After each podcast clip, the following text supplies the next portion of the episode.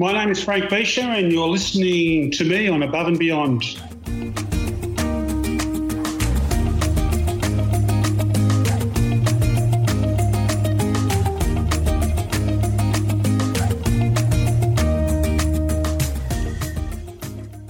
It's Mike Myers with another episode of Above and Beyond, brought to you by the Reengineering Australia Foundation, who we strive to engage, inspire, and educate students, teachers, and industry about the career pathway options that exist in the fields of science, technology, engineering, and maths.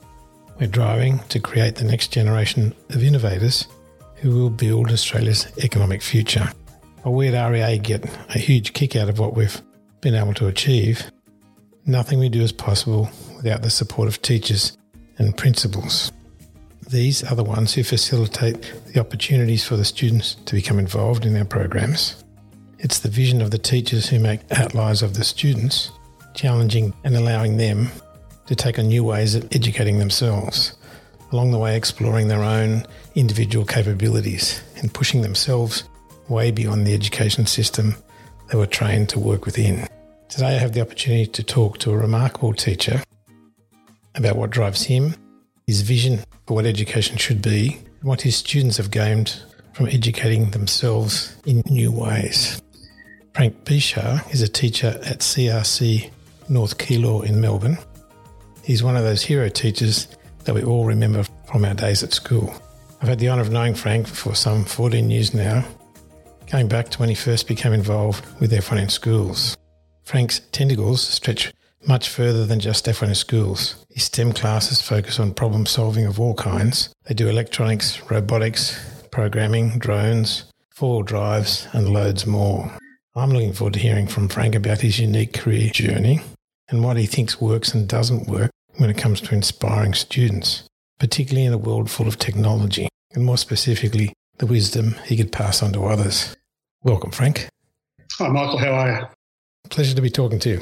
I didn't think I'd be, be an honour to talk to me. I'm just a just a teacher out in the boondocks. If we could start with a couple of simple questions. The concept of teaching must have changed quite dramatically between when you started and today. Can you give us a brief history of your teaching career and the way it's changed over the years? Well, it's hard to believe that I was a uh, primary school teacher, t- taught primary for three years, and uh, I just thought I had a lot to offer. I then moved into phys ed. I became a phys ed teacher, sports master, I then went in and did a uh, graduate diploma in uh, computer studies because I could see this was the new forefront of education. And from there, I went on to do a certificate of basic electronics because I was just interested in all sorts of stuff. I try to get that across to my students that I'm just not a one strain teacher. I'm a I'm a teacher of life, and I like to see these kids engaged. I don't like them sitting in desks. I like them seeing moving around the room, using their minds because their minds are just amazing. Has the education cha- system changed a lot in the last 20 years, say? I think some parts of it have. I think some things still stay the same. I think some teachers get caught up in the, the old rows and kids sitting down and doing work. I think we get caught too much up in assessment and reporting. Not that that's a bad thing, but I still think a lot of things kids at school can do is actually apply what they learn. I've, I've moved a hell away from just giving knowledge. I think it's more you've got knowledge, how can you use it? Different people have different understanding of the concept of STEM, which is science, technology, engineering, and mathematics. Now that you all have got more than, I'll say, 14 years of experience in STEM, how would you describe STEM as you understand it now to a new teacher? To me, STEM is all about problem solving. I think the world has got a whole series of problems and it can't be solved by just one particular subject area. I think it's a it's a combination. I think it's the whole thing of we we're a we're a team, you know, just like anybody, we're like a team. We have to collaborate together, and I think that's the key: collaborating with different scientific minds, coming together to solve different problems. And I've just seen STEM come in. We've got I've watched the evolution of computers, and I've just seen what you know. People a few years ago didn't know what they could do with it, but look what we can do with it now. We're talking from state to state across a computer screen. No one would have thought that 20 years ago. So uh, I can just see. I'm probably a futurist. I can I can see what we can do with it. And I'd like to make these kids aware of it and not just leave it in the background. So it's just a it's just a computer. It's not a computer. It's a tool to do amazing things. So how do students respond to STEM, and more broadly about taking a project as a problem solving exercise rather than just a learning thing? it's rather it's rather interesting. I find this the students once you give them knowledge, they, are just sitting there. They're just they're just a, a, receiving device. But I like to see more of an output device. So once I set things to the students more like problem solving, I, I, get fascinated to see how they collaborate with each other, how they solve the problem, how they perceive the problem. They come from a different mindset than, than I do, well, than we do. But I, I still have to respect the, the solutions they give to those problems. That's all they can provide because I haven't got enough knowledge to extend to the problem to give it a much wide, a much bigger solution. But I, every day I'm amazed by some of the solutions the kids come up with.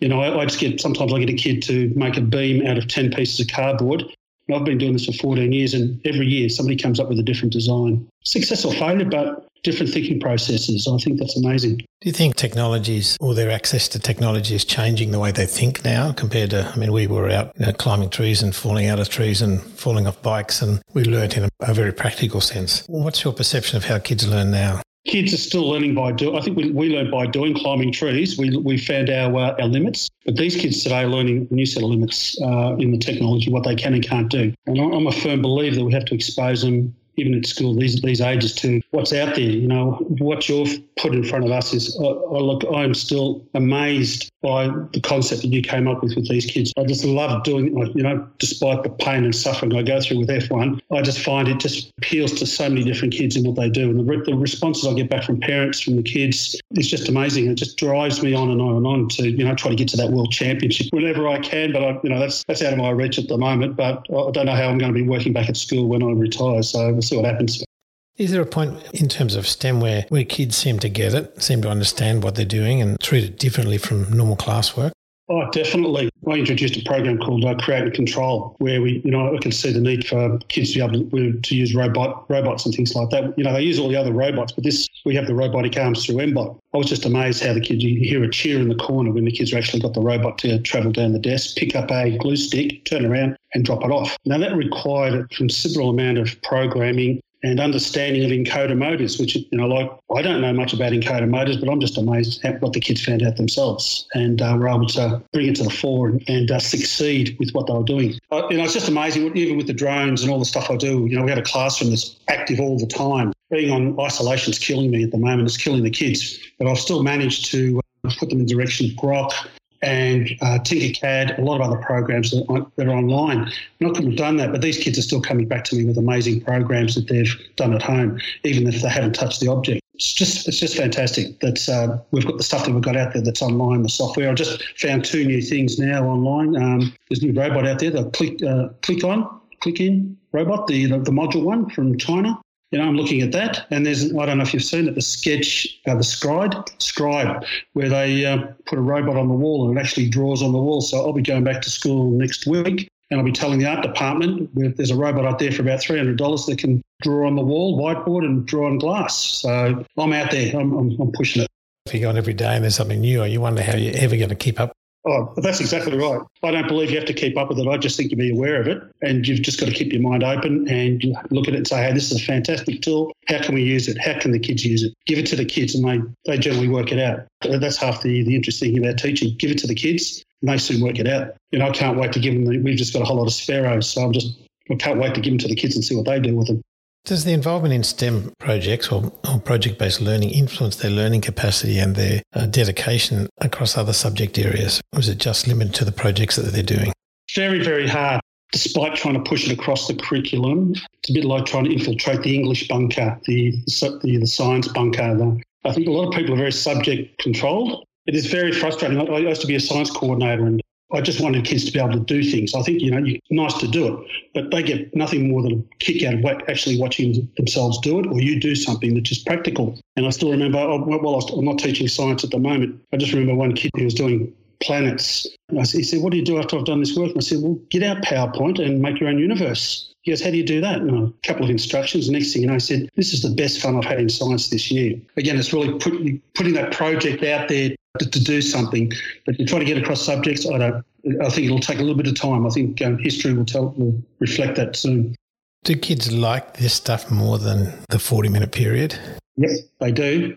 I have kids coming in, you know, because I do a lot of my work at lunchtime. I have kids coming at lunchtime to see what the kids are doing. sometimes they, they just don't want to stop. They, you know, I have to kick them out of the classrooms.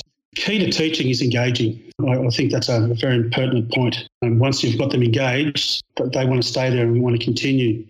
I realise that students have, have got to be taught some specific subject matter to get their skill level up. But what are the benefits of the, moving into this cross curricular thing? You were talking about wanting to bring maths and science together. What do you think the kids would get out of all of that?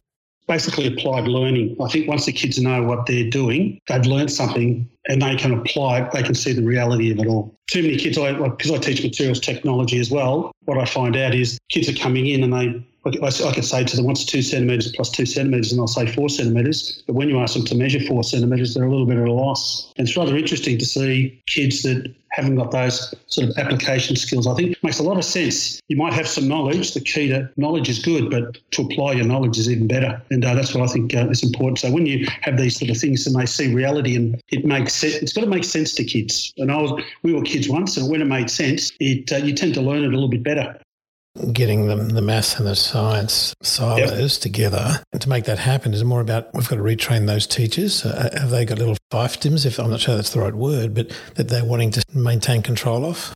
Yeah, I think that's the key, Michael. I think it's just trying to get everyone on the, on the same page and seeing the um, the importance of you know putting these subjects together. We're into we're into the 21st century, so you know we're still doing what we're doing in the 20th century. We need to start moving, start shifting a little bit to all those particular areas because they're so interconnected in so many ways, and we're, we're you know, I can see the connections. Unfortunately, some people can't see the connections, and it makes sense to, to me, it makes sense to put them all together, you know, and have more problem-solving situations. I walked into a classroom the other day here in Sydney in Kellyville. The teacher had me talk, uh, just talk about engineering experience and stuff like that. And, and uh, we only had one period, but by the end of the period, I've got about 10% of the way through the stories. And, and the kids didn't want to go. You know, they said, oh, no, can, can you tell us some more stories? And, and the teacher said, no, no, you've got, you've got to, we've got to sign you in or out of the next period. So you have to go now. And they're like, no, no, we don't want to.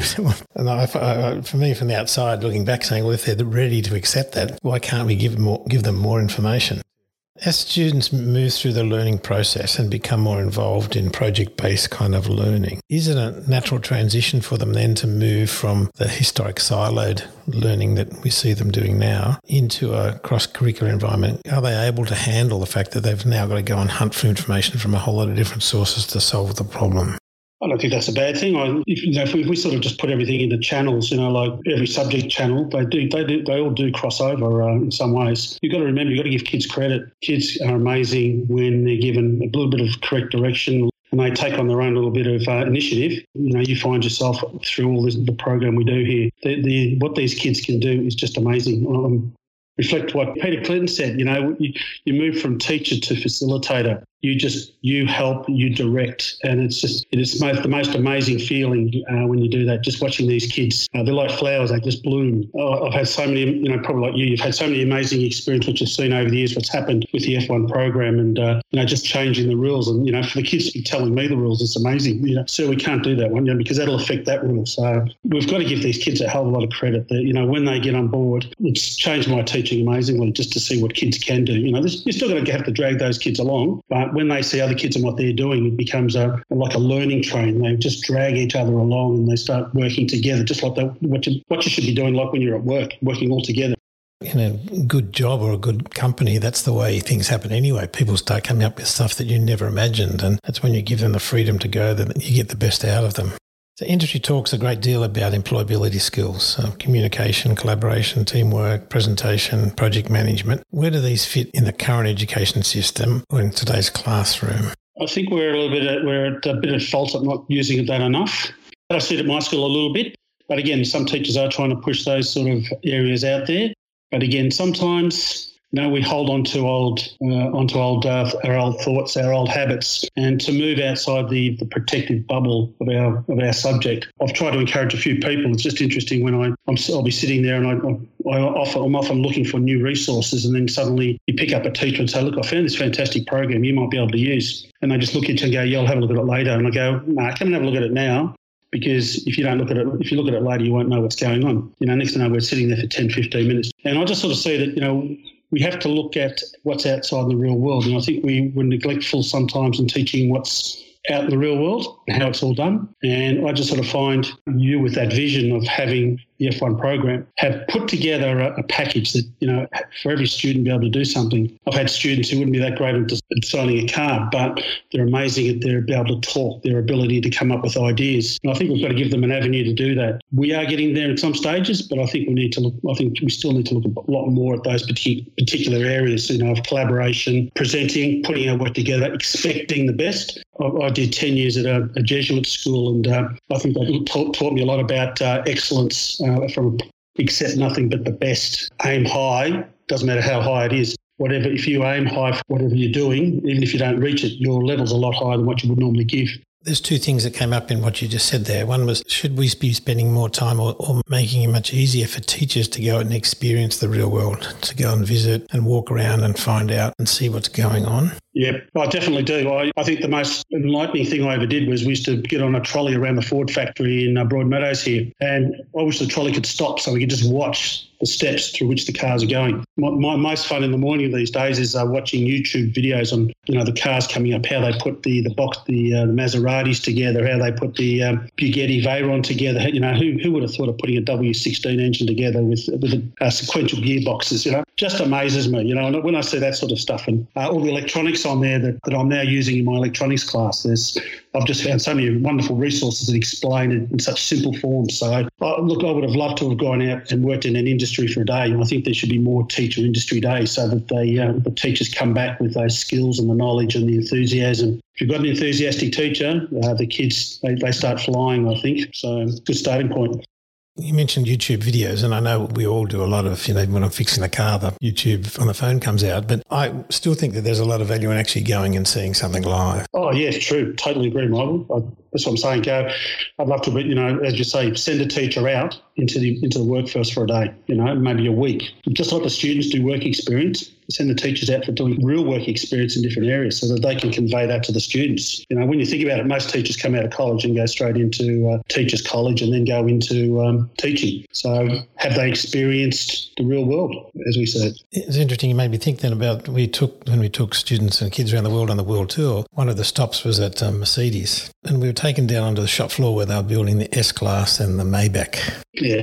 And they let us go right up to the the fence and the computers are working behind the scenes. And the guy said said to them, "We actually start with a computer. So we actually have one one piece of sheet metal, which is part of the suspension, and we we connect a computer onto the front of that. It's bolted on, and that computer tells the whole production line the rest of the car that it's going to build. And the kids sat and watched this, and they were absolutely stunned. Yeah. This one piece of metal was put in place, and then the car assembled itself around it, depending on the colour or the type or the long wheelbase or short wheelbase. Just this tiny little box the size of a telephone dictated how they built the whole car. And, and for everyone to see that happen live and see the computers going and checking themselves and, and picking parts up and welding them, it blew everybody out of the water. Yeah, I would have loved to go on that tour.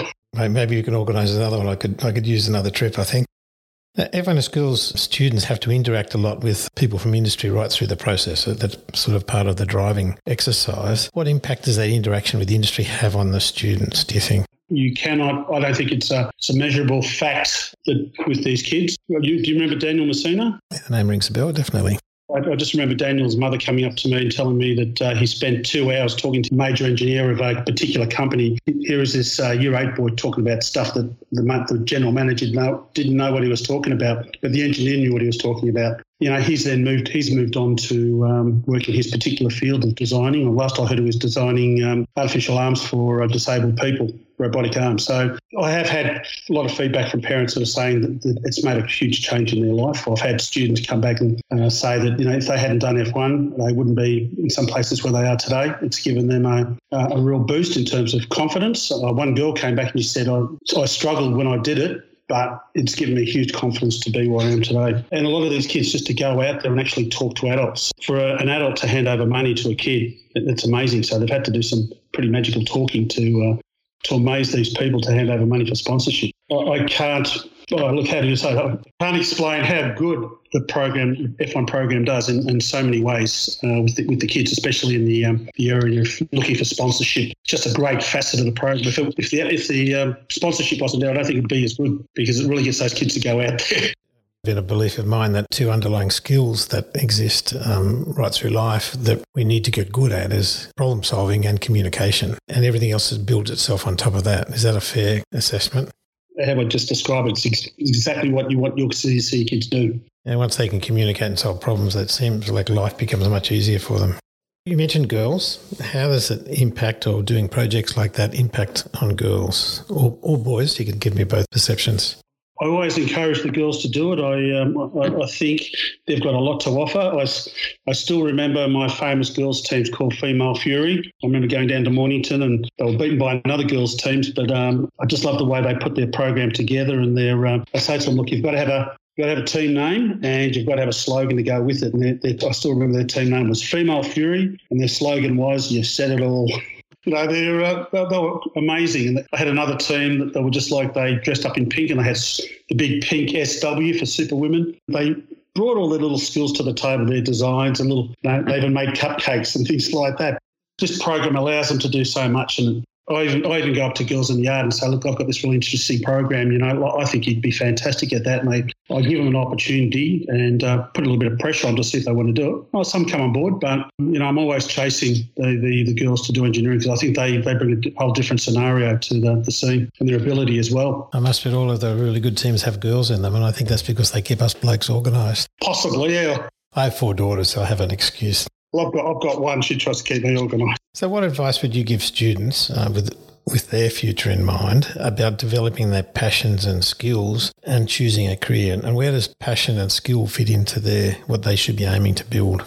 Well, you've said the two magic words: passion. If you, I think, if you've got real passion, your job is it's it's it's enjoyment. I've been teaching for 42 years. You know, you have one or two bad years, but um, if you continue with that passion, I've enjoyed every minute of it. I've learnt so much with the kids, I think they've you want to put them in that direction. You know, follow your skill, follow your passion, because the rewards just can't be measured in the end. And you know what you can do with it. I think a lot of people just end up in jobs and they don't like them. But I think for your own well-being, follow your passion, and if you've got the skill, go for it. Do a lot of kids know their passion, or are they still floundering through the trying to work out where that fits? I think I think a lot of students a little bit. I have a funny feeling a lot of students these days are a little bit, a little bit more distracted. I think because of all the uh, the gaming machines and the stuff online. I think they they sort of think that's going to be their passion, and I don't think they're exploring. To some degrees, I don't think they're exploring enough all of us would be out there. We, we would have made something, trying to pull a motor together, put, pull something apart. You know, like I'm, I'm interested in putting a wind generator together, making my own. I think there's a lot more distractions out there today than there was. It's, as I said, I'm finding it harder and harder to keep teams together. Um, possibly, I think, somewhere down to the distractions. But, uh, you know, when these kids are on, on task and they're really interested, you, you get just amazing things. Schools are a place where you try to find your passion. So more you offer, uh, the more they're more likely to find what they're looking for.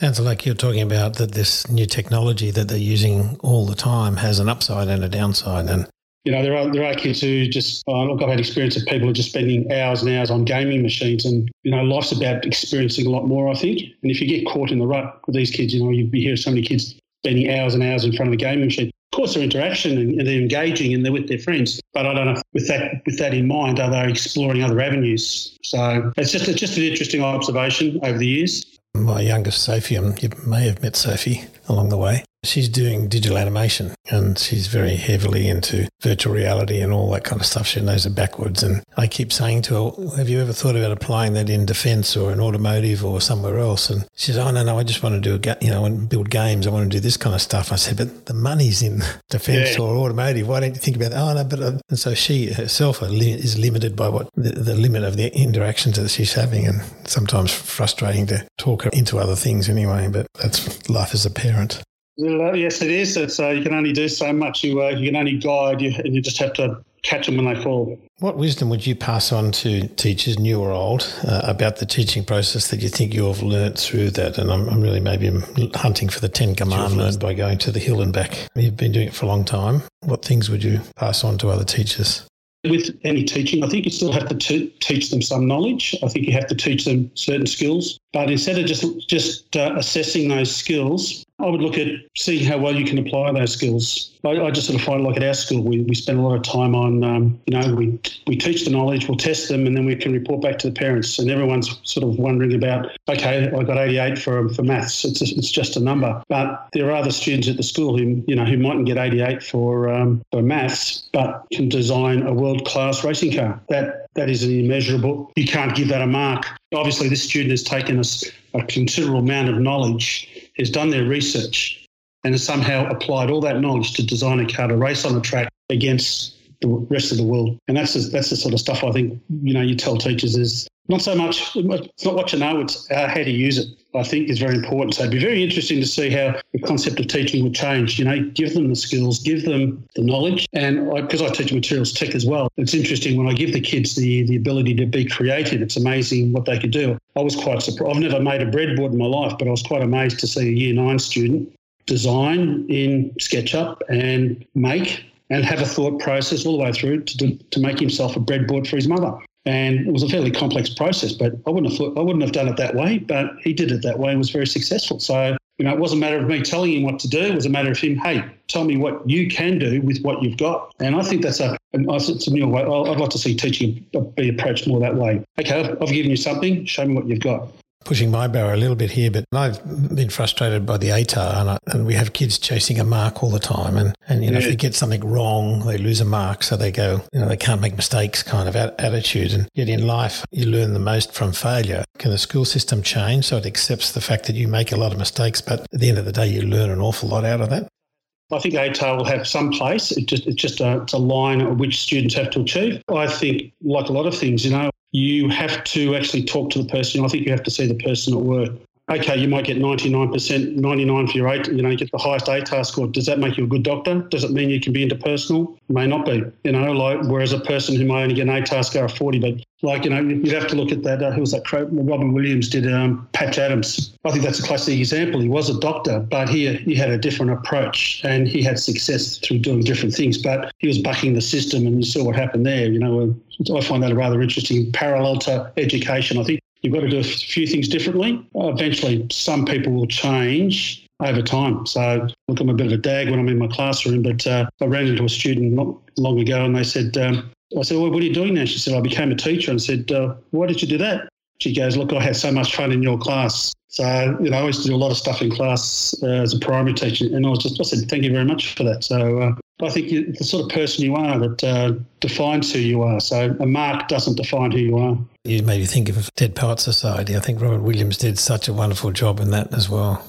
they just resonate with me. You just uh, you've got to break the shell a bit, I think, and uh, that's the way you know you have to operate. I think teachers need to just look at that. And you know, a, a lot of people wouldn't be comfortable with it, but uh, I think somewhere down the line we've got to change the way they approach that. I have one one last question for you, so you can talk as much as you like on this one. Going to be retiring soon as a teacher. I don't think there's any such thing as people from F1 Skills retiring, but that's another story. But what would you put down as some of your greatest memories for the whole process of learning or teaching? the definition of a teacher is you've got to be like the student. You've got to want to continue to learn. I always say to people, you know, people, some sort of people think that their uh, their learning is very finite. I think your learning is infinite, and I think the, the day you stop learning is the day you die.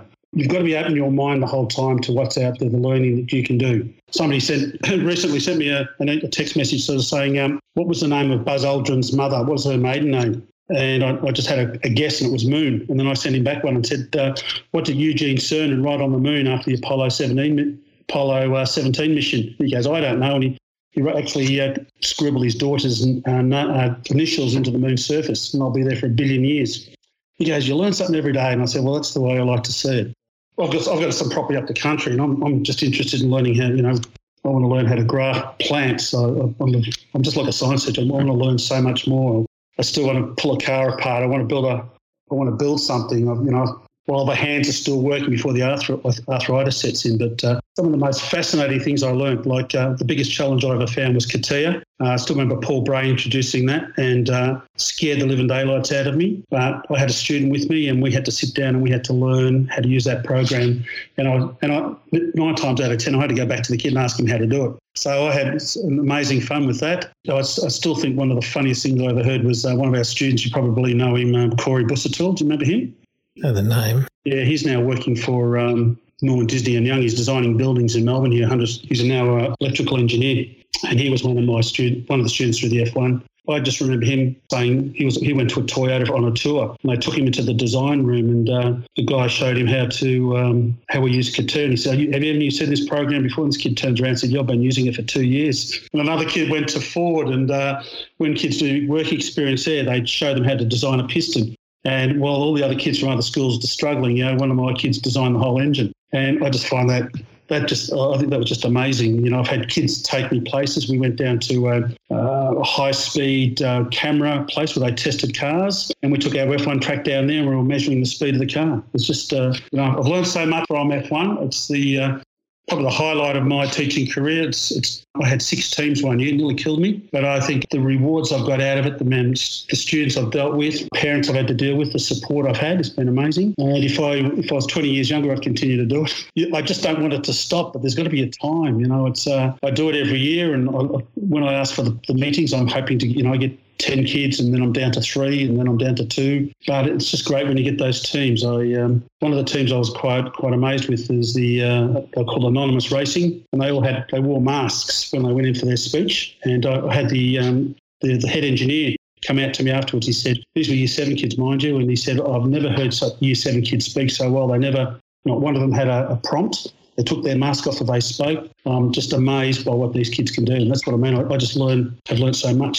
I never under, never underestimate what a kid can do. If you give kids something, they can do something. You know, with good guidance, you can you can give them a lump of clay, and they can make something amazing out of it. So, you know, I, have I've learned to never underestimate what kids can do. And even as a, you know, on the week I'm doing F1, and uh, during the weekends I coach basketball. You know, and again, the science, the strategy, the tact, uh, the tactics I employ. I've won many games that I shouldn't have won through tactical thought, the maths, the observational skills I've learnt over the years of playing myself just continue to watch things and learn and apply them to give myself an advantage in the basketball court. I've, I've probably won more games than I've lost. I think it's all a whole lot. It's interactive. It's just been an amazing journey, and I, I really have you to thank for that. What you've created is, uh, I think Australia should be thankful for your uh, the way you've designed this fantastic program to engage kids, and uh, I've been uh, I've been lucky to be a pawn in your great plan. It's you guys that do the work. All I do is become the catalyst. So I'd have to, Frank, I'd have to say it's been wonderful listening to you. And I'm sure there's lots of good feedback for people and other teachers. I have to thank you for all your efforts over the many years and all of the, the, time you spent with the kids. Whenever we go to an event, the kids are always humming around you, and it's uh, great to see that and see the relationship you have with the kids. And, and I appreciate that you've taken the time to talk to us today. That's fantastic, Michael. You look, uh, as I said to Deborah, um, if I'm available, I'd like I, I, believe in giving back. So if I, I know she sometimes struggles to get judges. Um, if she, if I'm around, I'm happy to turn up uh, while I'm still around. It'd be great to give something back. No problem. We'll try and get you here for the world final in, um, in Fantastic. March. I still remember. I think it was uh, 2008. You had the final here in Melbourne. Was it 2007 or 2008? 2007, I think. I still remember team. I still got it on, the, on my board. Team Fuga when they got 1.02 seconds. I'm still amazed by that, but um, yeah, the, the, the numbers come down quite a bit since. So and look, you do a fantastic job inspiring everyone. My biggest adversary is Peter Clinton. Everyone's trying to beat Peter Clinton. No, look, he's, look, he's fantastic. All the people I met there is fantastic. There is a little bit of a logistical advantage over that side of Melbourne with the number of contacts people have over there. It's just sort of been interesting seeing how the bigger, bigger schools in Melbourne get involved. There is a bit more money on that side of the Yarra, probably a bit of expertise, but, but we're still beating him. I use him as a, a measure stick and you know, I see what he does and you try to read between the rules and you know, you try to get your kids to do everything a little bit better than you know, Trinity College. But look, he's done a fantastic job. I, he's, uh, I, I idolise what he's done and how he manages to get his kids to every year just to perform so well. So, and they've done Australia proud. Yeah, that's they're, amazing. They're wonderful. I think all you teachers are wonderful, and you all need a pat in the back. So. Again, uh, Frank, thanks very much for your time. And thank you very much, Michael. Um, you have a good day. I'm hoping everything's better up there. I'm hoping we get out of uh, isolation soon. I'll be better than being at home all the time. Fantastic. We'll talk soon. No worries.